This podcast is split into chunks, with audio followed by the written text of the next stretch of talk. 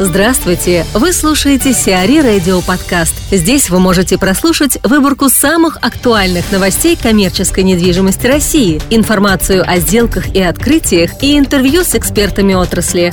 Чтобы прослушать полные выпуски программ, загрузите приложение Сиари Radio в Apple Store или на Google Play. Группа БИН построит Клево Сити – Группа БИН объявила о планах по строительству интеллектуального пространства Клево-Сити в Коммунарке. Интеллектуальное пространство будет расположено на участке в 260 гектаров. Частью Клево-Сити станет финансовый кластер, в который переедут несколько структур группы. Речь идет о структурах Бинбанка, МТМ-банка, лизинговой компании Европлан, подконтрольных НПФ и многих других. Рабочие места примерно 5000 сотрудников этих компаний будут расположены на площади порядка 50 тысяч квадратных метров. Всего под офисы отведено около 130 тысяч квадратных метров.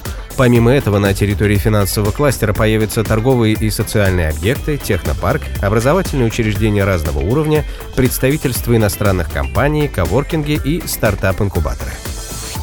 Александр Ашурко, управляющий директор Predium, рассказывает о кризисных изменениях в офисном сегменте – Полную версию интервью читайте на сайте cry.ru. Александр, расскажите, пожалуйста, об изменениях в офисном сегменте. Как отразились последние экономико-политические события на текущих проектах, в ближайших планах девелоперов?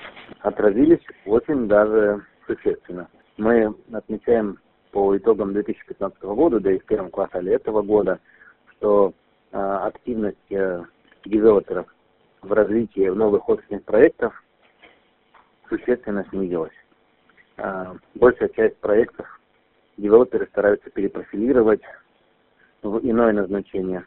Например, а, какой-нибудь э, офисно-торговый комплекс или апартаменты с гостиницей в связи с тем, что э, вакансия на офисном рынке в целом достигла уже 30%, э, строить офисы в ближайшие пару лет совершенно нецелесообразно. Достаточно сложно будет сдать их в аренду и выполнить э, э, свои, получить свой запланированный денежный поток.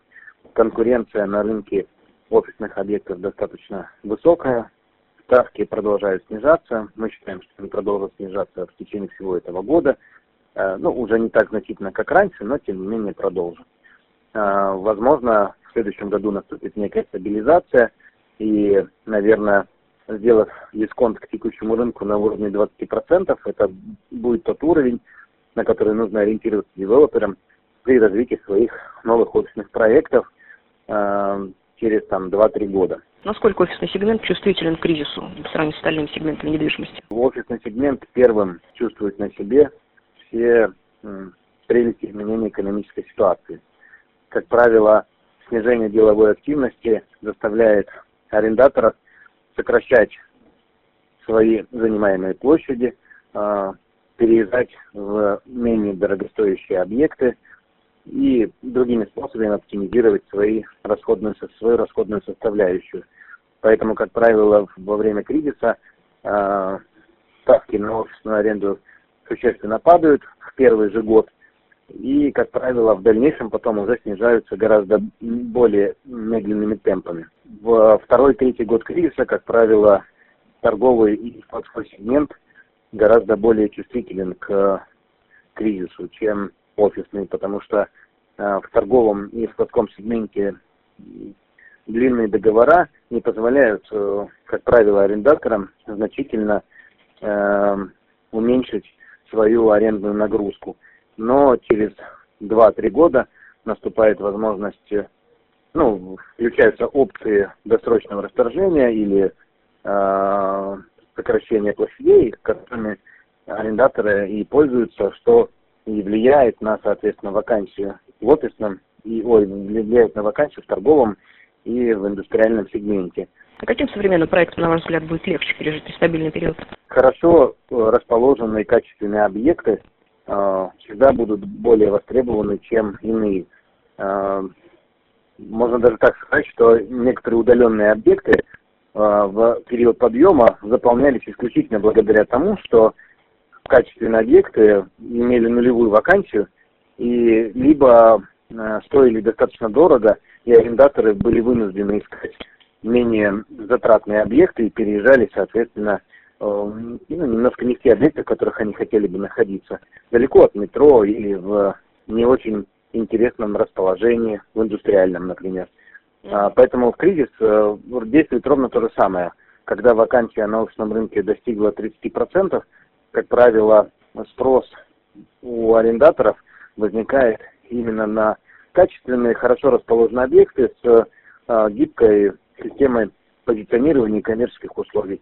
Те арендодатели, у которых нормальный, грамотный рыночный подход, они уже давно поняли, что лучше в период кризиса на период год, два, три зафиксировать свои отношения с арендатором, пусть даже не на том уровне ставок, который мы, которые они рассчитывали и хотели бы изначально получать, но не иметь э, большого количества помещений и нести затрат на них, связанных с эксплуатацией, одновременно не получать по ним денежный поток. А ИЖК ищет архитекторов для первого доходного дома.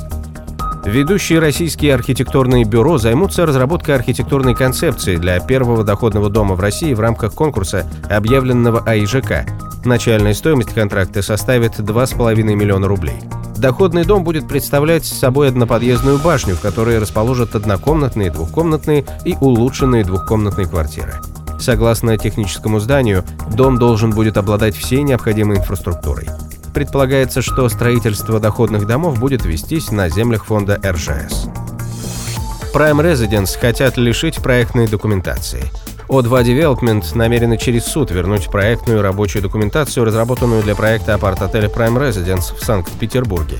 Ранее девелопер направил проектную документацию для ознакомления в компанию ООО «Ялта», занимающуюся строительством апарт-отеля. Среди документов было положительное заключение негосударственной экспертизы, выданное ООО «Национальная экспертная палата».